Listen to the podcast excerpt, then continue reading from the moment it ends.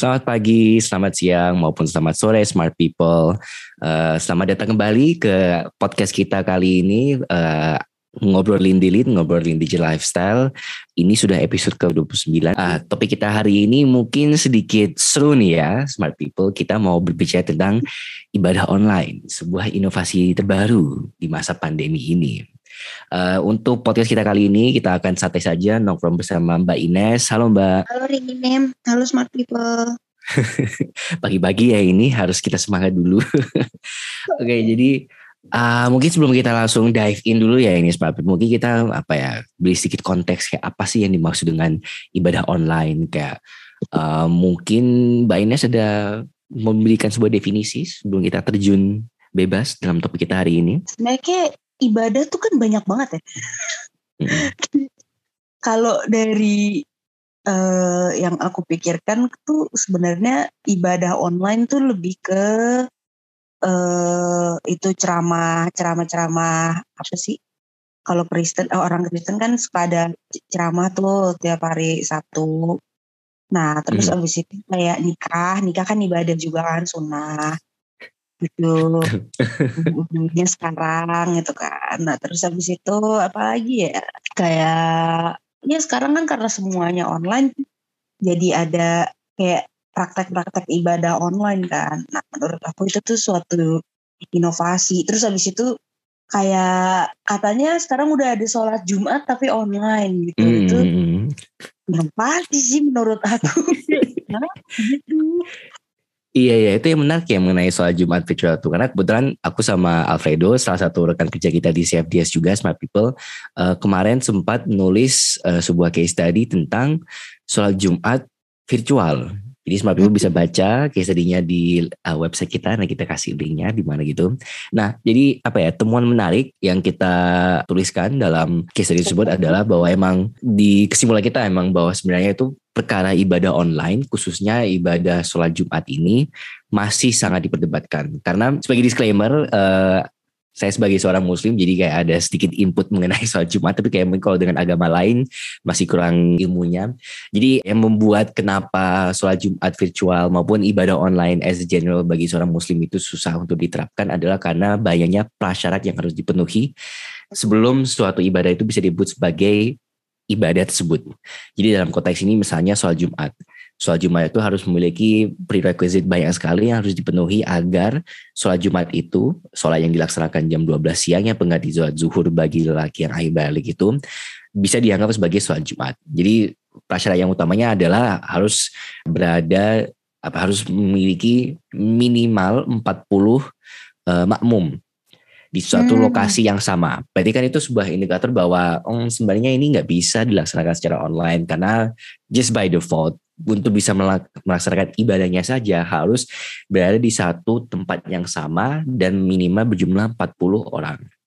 Nah, hmm. tapi ada juga yang mengatakan bahwa mereka mempertanyakan kayak apa sih yang dimaksud dengan tempat yang sama kayak what is the same space gitu loh kalau kita bicara tentang secara physical space apa physical space oke okay lah kita emang harus secara fisik bersama-sama dalam satu tempat yang sama berjumlah 40 orang lebih tapi di saat yang sama kita kan sudah memasuki masa transformasi digital. Jadi istilah dari space ini sangat renggang, sangat luas hmm. interpretasinya. Jadi kita bisa bilang bahwa digital space ini, cyberspace ini adalah satu tempat yang sama gitu. Ada juga suatu prediksi yang mengatakan bahwa dalam keadaan darurat, sholat Jumat itu memang bisa digantikan dengan sholat zuhur.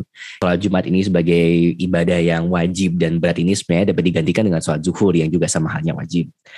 Tapi ya itu, ada yang meng, bukan kekeh sih, tapi kayak ingin tetap melaksanakan sholat Jumat karena itu adalah kewajiban, kewajiban yang dalam bahasa Arabnya fardu ain. Hmm, ya, ya. itu wajib sih. Nah, um, ketika mencari mencari sebuah justifikasi untuk melaksanakan ibadah sholat Jumat ini ternyata ditemukan ya bisa juga ada berapa cara yang dilakukan agar membentuk suatu e, rasa kesamaan dalam suatu ruangan. Jadi e, dari situ ditemukan bahwa untuk membuat digital space-nya itu masa sama mereka mungkin akan pasang background zoom yang sama. Jadi kayak seolah-olah mereka berada dalam satu ruangan yang sama gitu. Dan ya ya ya. Jadi kayak untuk mempererat ayam memperkuat ya, rasa bahwa kita itu sebenarnya berada dalam satu ruangan yang sama. Nah, tapi kembali lagi kayak this is debatnya di sini tuh loh kayak apakah hal ini akan membuat sholat sebut sah atau enggak. Tapi kembali hmm. lagi ada sebuah aduh aku kurang pro dalam bahasa Arab maupun kayak ilmu-ilmu agama aku tapi intinya kayak ketika kita dalam suatu keadaan darurat which in this case adalah pandemi maka eh, sebenarnya ibadah online ini bisa diterima, bisa dikatakan sebagai sholat Jumat ketimbang ini hmm. adalah sebuah sholat zuhur yang dilaksanakan, dilaksanakan secara virtual. Jadi agak menarik. Aku aku agak lupa nama organisasinya apa, tapi dia kalau nggak salah itu tetap melaksanakan sholat Jumat ibadah uh, virtual sampai sekarang ini. Atau mungkin sudah berhenti karena sudah mulai renggang lah ya pandemi. Kurang hmm. lebih mereka masih aktif untuk melaksanakan ini. Jadi itu sih menariknya kayak emang pandemi ini menyebabkan inovasi-inovasi dalam hal sholat Jumat gitu. Kayak aku hmm. ngomong-ngomong terus gimana Mbak Ines. aku tapi at the same time kayak menurutku yang jadi pertanyaan yang aku selalu pun itu case-nya udah selesai yang jadi apa ya njuk pie gitu loh. Maksudku dalam bahasa Jawa sih. Jadi kayak ya terus gimana? Kayak apakah uh, bentuk ibadah online ini adalah suatu hal yang sustainable ataukah hanya akan berlaku untuk di masa uh, masa uh, pandemi. pandemi atau masa-masa darurat seperti ini? Gimana Mbak kalau Mbak Ines? Menurut aku sih kalau kalau dalam yang gimana gimana ya aku bingung deh. Sebenarnya kan kayak kalau agama kalau Islam ya karena aku Islam sama kalau Kristen aku belajar tapi kalau agama-agama lain mohon maaf aku kurang paham. Tapi kayak kalau misalnya Islam tuh kenapa dia menurut aku tidak sustain karena memang banyak agama-agama apa uh, ibadah-ibadah Islam tuh memang didesain untuk membuat umatnya berkumpul. Menurut aku ya. Misalnya kayak kita nih uh, sholat jamaah lebih uh, ini apa namanya dia sholat jamaah dia uh, pahalanya lebih besar jadi itu emang didesain buat gimana ya Rin kayak didesain supaya umat Islamnya banyak ngumpul gitu. Nah, tapi kalau misalnya ibadah Kristen yang aku tahu kan lebih banyak kayak ke gereja e, dengerin ceramah terus doa gitu kan. Setiap hari Sabtu atau Minggu tergantung jadwalnya. Nah, itu jadi lebih mudah dan fleksibel kalau diselenggarakan online. Karena nggak ada prerequisite kayak harus ngumpul gitu nggak ada. Kalau menurutku gitu sih. Hmm. Sustainability-nya kayak tergantung agamanya. Hmm. Bener-bener ya. Iya ya kalau dipikir-pikir by design emang sebenarnya semua agama itu emang by design adalah sebagai apa ya, ibadah mereka adalah ibadah yang komunal. Semakin ramai maka semakin pahala itu ya. Tapi at the same time sepahamku juga karena aku juga sebagai seorang muslim uh, emang agama Islam aja ini yang sepertinya mewajibkan yang menganjurkan bahwa emang segala ibadah itu dilaksanakan secara berbarengan, secara berjamaah karena ya seperti yang Mbak Ines bilang tadi pahalanya itu berlipat ganda, tujuh kali lipat malah kalau misalnya kita sholat berjamaah itu. Iya ya makanya kalau misalnya kita lihat itu sepertinya dan dan aku kembali lagi karena kita bukan apa eh, agama apa agama kita Islam dan kita terbatas ilmunya sepahamanku uh, emang sepertinya uh, agama yang rigid ini memang akan selalu menemukan cekcokan antara pelaksanaan uh, online maupun offline. Karena kalau yang aku lihat sendiri uh, ketika peak pandemi ini yang rada-rada mungkin yang bertentangan dengan uh, narasi bahwa segalanya akan dilaksanakan secara online adalah agama yang memiliki ritualistik yang rigid. Ah, iya. Dan no doubt itu adalah agama Islam. Ketika awal-awal sepertinya uh, banyak yang men, men, apa ya membuat narasi yang menarik seperti misalnya kayak oh masa masih ditutup tapi mall masih dibuka. Oh masa masih ditutup tapi uh, taman masih dibuka. Narasi-narasi bahwa hal duniawi itu di, diutamakan uh, oleh pemerintah tapi di saat yang sama hal agamis seperti uh, masjid ditutup gitu kan. Itu kan semacam sentimen mungkin yang di, di dimunculkan akibat adanya cekcokan ini. Tapi di saat yang sama emang ya mau mau gimana lagi. Karena sebagai agama yang mungkin melakukan ritualistiknya yang sangat rigid maka emang bang bahaya aja itu loh. Karena hmm, gimana ya? Aku juga kan, agak bingung mau dibawa ke mana ini.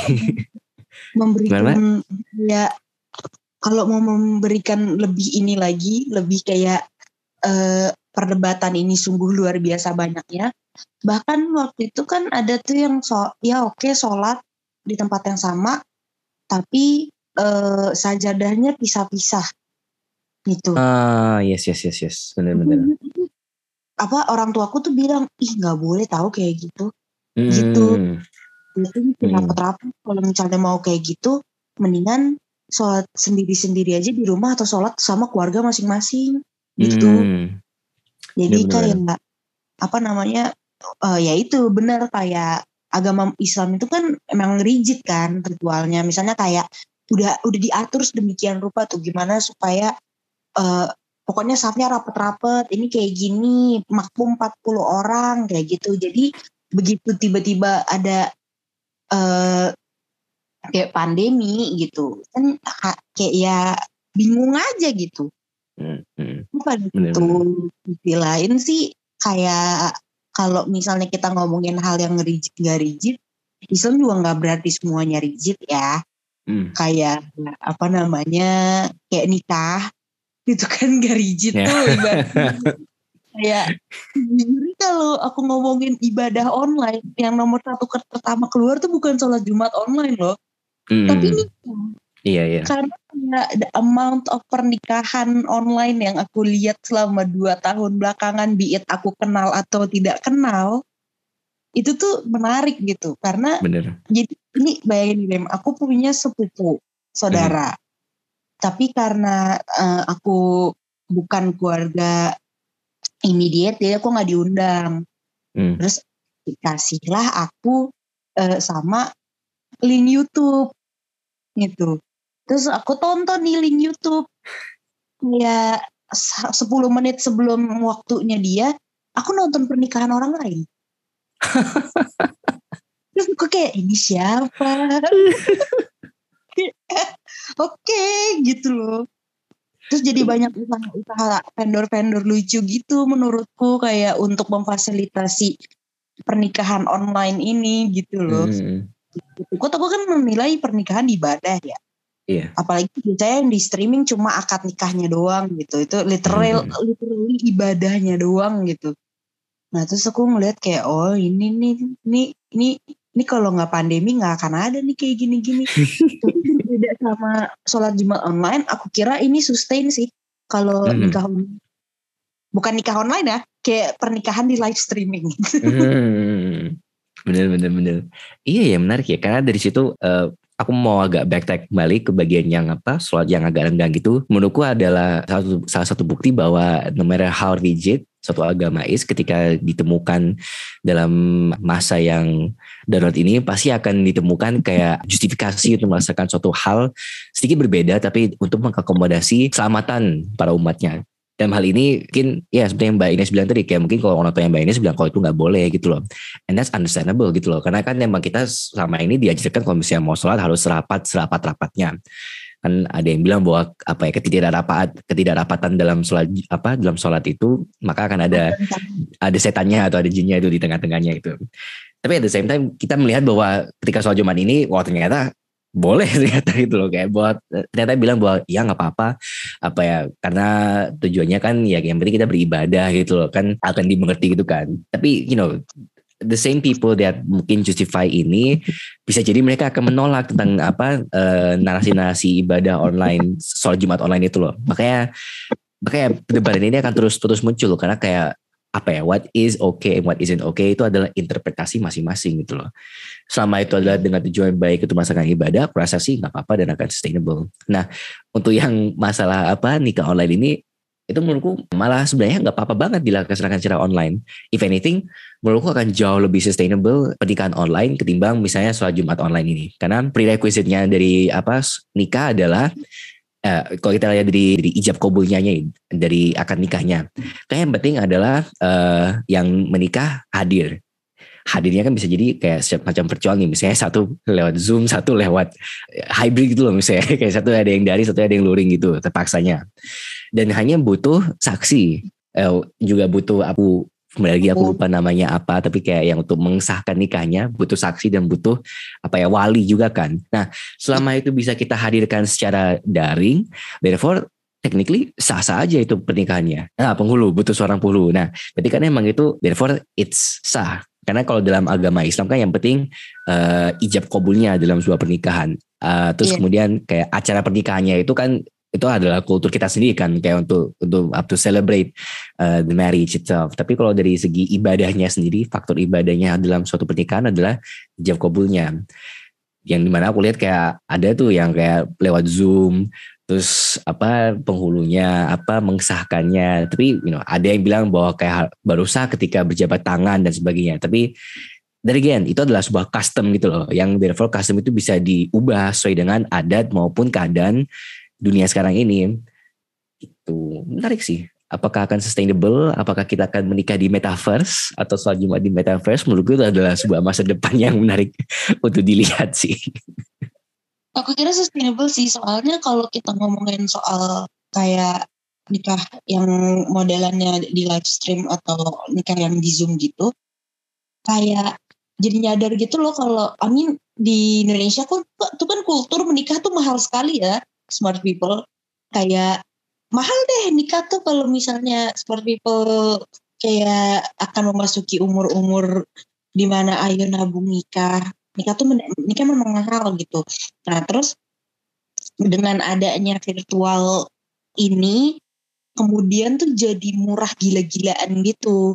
Jadi lebih meringankan lah untuk uh, teman-teman kita yang mau dan akan menikah gitu apalagi kalau misalnya nih beda adat bener banget. Misalnya kayak uh, aku orang Jawa terus menikah sama orang uh, Palembang misalnya gitu ya. Itu kan adatnya beda. Nah itu tuh bisa aja ada ada perseteruan perseteruan tidak perlu antara dua keluarga gitu. Kayak oh enggak maunya nikah Palembang. Oh enggak maunya nikah adat. Solusinya online gitu. Ya nggak bayangin sih kayak kayak smart people aku belum mau menikah aku belum punya partner juga ya. Tapi kayak solusinya apa nih Nes? Ya udah online aja. Iya iya benar juga ya kalau dilihat dari segi itu. Karena kalau kita lihat dari kultur menikah pernikahan di Indonesia itu emang sepertinya selalu megah, selalu mewah. Kayak bahkan dari ijab kubulnya aja itu udah adalah acara yang mewah tersendiri gitu loh. Belum lagi kalau misalnya resepsi pernikahannya. Jadi kayak bagi kita yang kaum-kaum mungkin dari ya Gen Z ke bawah yang sudah memikirkan bahwa ah, menikah rame-rame ngapain sebenarnya itu kan cuma buang-buang duit buat ketemu orang yang kayak mungkin kita gak kenal juga. Mending solusinya adalah ibadah online. Bener banget. Jadi aku rasa sustainability-nya tuh tinggi banget sih. Apalagi kan kayak generasi kita sudah melihat itu bisa dilakukan gitu loh. Mm-hmm. Nah, sebenarnya ini jadi norm. Aku punya teman-teman yang menikah gara-gara simply menikah sekarang-sekarang gara-gara Iya iya iya. Benar benar benar. Gila kalau kita nunggu sampai ini keluar tuh nanti nikah mahal. Iya iya. Terus kok kayak baiklah keren. Iya. Iya, masuk akal juga sih. Karena kan bayangin aja kan kalau kalau sekarang sih mungkin sudah agak longgar lah ya. Karena aku juga melihat kayak ada beberapa orang yang apa resepsi pernikahannya itu masih bisa mengundang orang dan mereka bisa hadir secara fisik, bisa makan-makan juga di sana. Tapi kalau misalnya bayangin pas lagi puncak-puncaknya pandemi kemarin itu, orang-orang itu rame-rame itu menikah itu karena ini adalah golden opportunity untuk ya itu menghemat budgeting itu loh. Cost cost untuk pernikahannya itu bakal jauh lebih murah dibanding ketika menikah sebelum pandemi ini bayangin aja kita harus menyiapkan catering untuk seribu orang souvenir untuk seribu orang gitu-gitu. Sekarang kan kalau masa awal pandemi ini kayak itu kan tinggal bilang oh maaf nih karena ini pandemi kita hanya mengundang apa mengundang keluarga terdekat gitu. Nyatanya cuma mengundang bapak ibu sama seperti sama-sama keluarga gitu kan jadinya jauh lebih hemat. Iya. Soalnya kalau kita lihat dari perspektif super which is kayak orang menikah kenapa? Ibadah kan. Kayak aku rasa semua agama tuh nikah ibadah kan, nggak cuma mm-hmm. Islam. Mm. Kayak dengan segala periniannya. Kalau di Kristen tuh yang aku tahu uh, pemberkatan sama mm. pastor itu adalah ininya apa namanya apa itu Katolik ya? Aku juga gak ngerti. Kayaknya iya deh. Kristen yang yang penting tuh bagian apa ngomong di depan pasturnya itu kayak pemberkatan depan pasturnya itu. Hmm. Jadi as long as itu bisa dilakukan ya berarti sah-sah aja online gitu. Benar benar Terus benar. lihat orang beragama Buddha menikah sih gila nih kulturnya rendah banget nih uncultured swine. Tapi intinya kayak kalau soal pernikahan online eh, kayak pernikahan online atau pernikahan yang di live stream menurut aku itu akan sustain sebagai suatu ibadah. Tapi kalau misalnya Sunday school atau ceramah Sabtu Minggu yang dilakukan secara online itu juga mungkin akan sustain. Mhm. Tapi Benar benar. benar. atau kalaupun nggak sustain aku rasa berubah jadi hybrid trip. Hmm, bisa sih. Nah, Soalnya kan kayak buat orang tua atau yang lansia udah pada ke gereja capek terus ternyata tiba-tiba melihat eh iya deh pakai smart TV kita juga bisa ikut ibadah di gereja itu kan fortunate gitu kan. Jadi aku rasa itu akan dilanjutkan. Cuma kalau misalnya Islam aku rasa sih enggak sih enggak enggak akan sustain ibadah online dalam bentuk apa pun. Mm. Ah, menarik juga ya karena ya sih aku kayaknya setuju sih kalau bakal ke depannya mungkin nggak akan fully online maupun akan fully online tapi akan menerap- menerapkan prinsip hybrid. Karena yaitu kita selama pandemi ini sepertinya belajar tentang eh, understanding. Dalam arti kayak kita sekarang mengerti bahwa keadaan orang-orang itu bisa jadi berbeda. Dan kita tidak bisa memaksakan suatu hal yang saklek yang yang pasti apa ya yang yang kaku misalnya. Jadi kayak kita we learn to be more empathetic dan kita lebih eh, mengerti keadaan orang-orang jadi ketika kita mau beribadah pun aku rasa mungkin akan disediakan solusi untuk secara online bagi yang bisa dilaksanakan secara online tapi ya itu ya kalau kalau aku lihat dari apa, agama Islam yang yang aku ingat dulu kan kayaknya kalau misalnya kayak ibadah-ibadah eh sholat Hmm, apa itu? Kalau misalnya habis puasa kita sholat apa itu? Aku agak lupa namanya. sholat id. Nah, sholat id itu kan biasanya di live streaming ke TV kan. Dan, dan itu kan aku kadang bingung kayak what is this for gitu loh. Aku dulu eh, ketika melihat kayak live streaming sholat id dan ceramahnya, apalagi itu biasanya kan dari istana presiden gitu kan live streamingnya. Aku selalu penasaran kayak ini siapa yang nonton gitu loh ketika ibadahnya ini dilaksanakan secara serentak eh, bagi semua umat muslim di saat yang sama di waktu yang sama mungkin akan ada perbedaan waktu berapa menit siapa yang nonton gitu loh mungkin akan bilang bahwa ini adalah stepping stone untuk melaksanakan ibadah online tapi di saat yang sama kayak ya kalau ini terjadi di saat yang sama di mana semua orang akan mencoba untuk melaksanakan secara offline then what's the use gitu loh untuk apa? Ma- Tapi ini semacam apa ya? Kayak semacam eh, dilema yang aku rasa sendiri sih karena tiap kali aku lihat ibadah apa yang di live streaming di TV itu menurutku khususnya kalau tuh yang yang sholat itu adalah kayak ya buat apa gitu loh. Kayak paling orang cuma nonton ceramahnya tapi at the same time kayak ya orang yang yang melaksanakan ibadah sholat id akan melaksanakan sholat ibadah id sholat ibadah ibadah sholat id di saat yang sama. Jadi iya iya benar-benar agak agak agak counterproductive. Siapa yang nonton gitu loh? Ya, yang jelas yang nonton mungkin bukannya orang Muslim, tapi kayak and then what's that for gitu loh? Sebagai bentuk kerukunan, toleransi dan sebagainya, menurutku kayak ya agak-agak juga sih. setelah aku pikir-pikir kayak aku tuh selalu nonton sholat id kenapa karena kalau di eh, tetang pertetanggaanku itu kan sholat id itu kan pagi buta ya kayak jam 6 tuh sholat gitu. Iya, jam 6 jam 7. Mm-mm. Eh, ap- tapi sementara istiqlal kan agak lebih agak lebih ini agak lebih siang Hmm. Di- jam 6 jam 7 itu. Nah, tapi selama pandemi ini kayak kenapa aku bisa nonton sholat id karena orang tuaku kayak aku sholat id di rumah. Jadi di rumah Ya. ada 8 orang, ada 10 orang gitu loh. Hmm. Jadi sholat berjamaah tuh masih ya kena lah gitu kan. Hmm. Kayak pas udah selesai, eh, terus karena kita seringnya oh sholat itu jam 6 jam 7 pagi. Jadi kita juga sholatnya tetap jam segitu. Hmm. tetap bisa tuh nonton sholat id yang di live stream di TV yang Iya, iya, sampai iya. dan selalu menangkap foto eh menangkap kayak gambar orang-orang terkenal lagi sujud. Menurut aku gimana ya guys?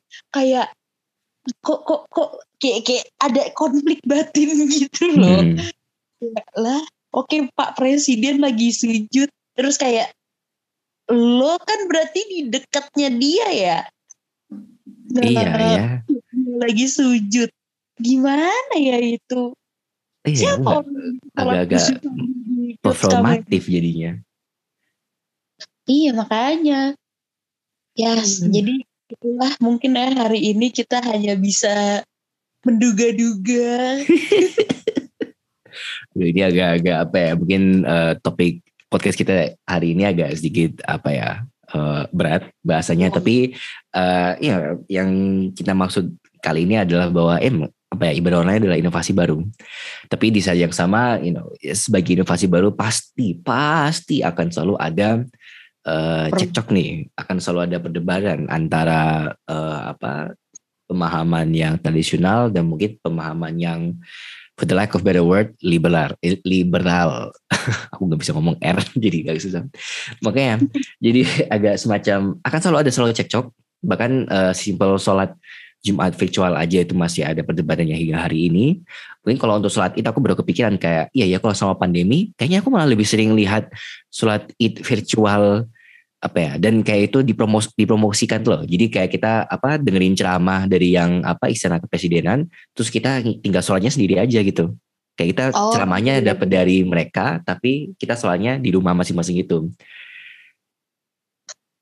itu kayaknya hmm. menarik gitu kan masukku dalam arti you know if if this works kalau misalnya uh, sholat id yang yang kembali lagi sholat itu kan sifatnya nggak fardu ain lah ya. Kalau bisa dilaksanakan bagus. Kalau misalnya nggak bisa ya udah nggak apa-apa.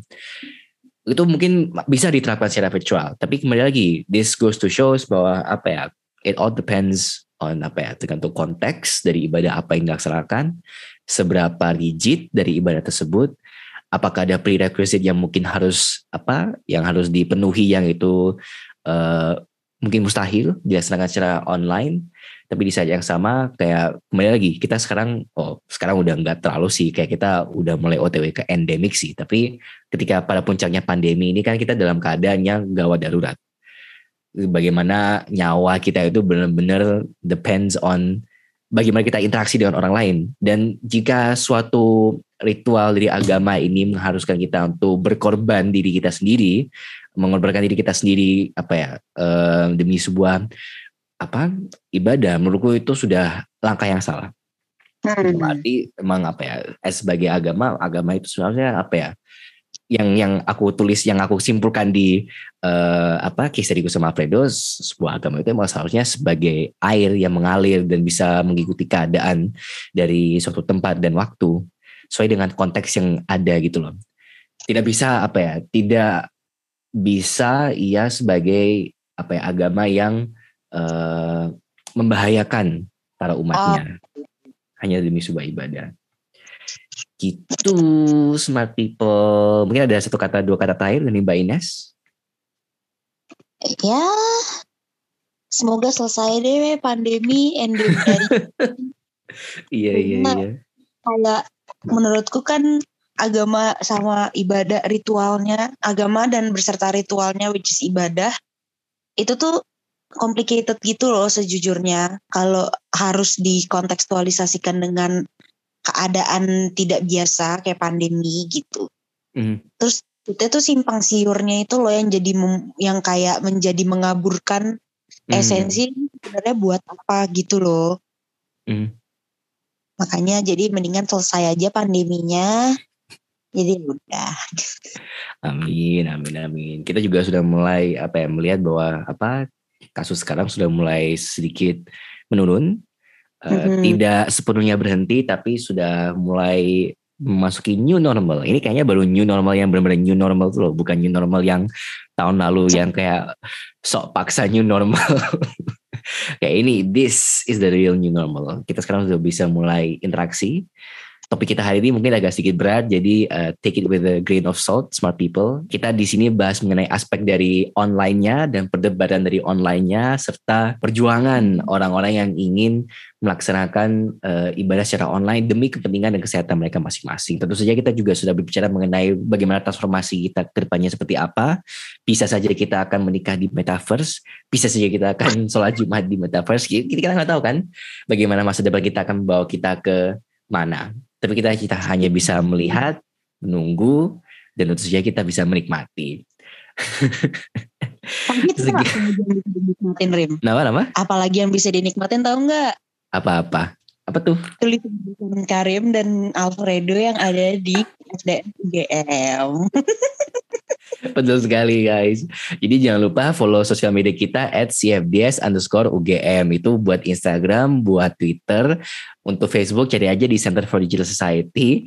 Dan untuk semua tulisan yang kita refer to tadi bisa dilihat di cfds.visipol.ugm.ac.id khususnya untuk yang case study akan ada tabs bagian case study nanti lihat aja. Atau enggak hal pertama kayaknya masih ada deh itu yang muncul apa uh, case study gue sama Alfredo. Dan tentu saja ada banyak case study dan tulisan menarik lagi dari Mbak Ines as always. Selalu pantau tulisan-tulisan menarik dari kita. Semisalnya ada saran kritik maupun uh, topik yang ingin kita bahas yang ingin disampaikan silakan sampaikan di kolom komentar di mana pun maupun DM Instagram kita. Thank you smart people. Dadah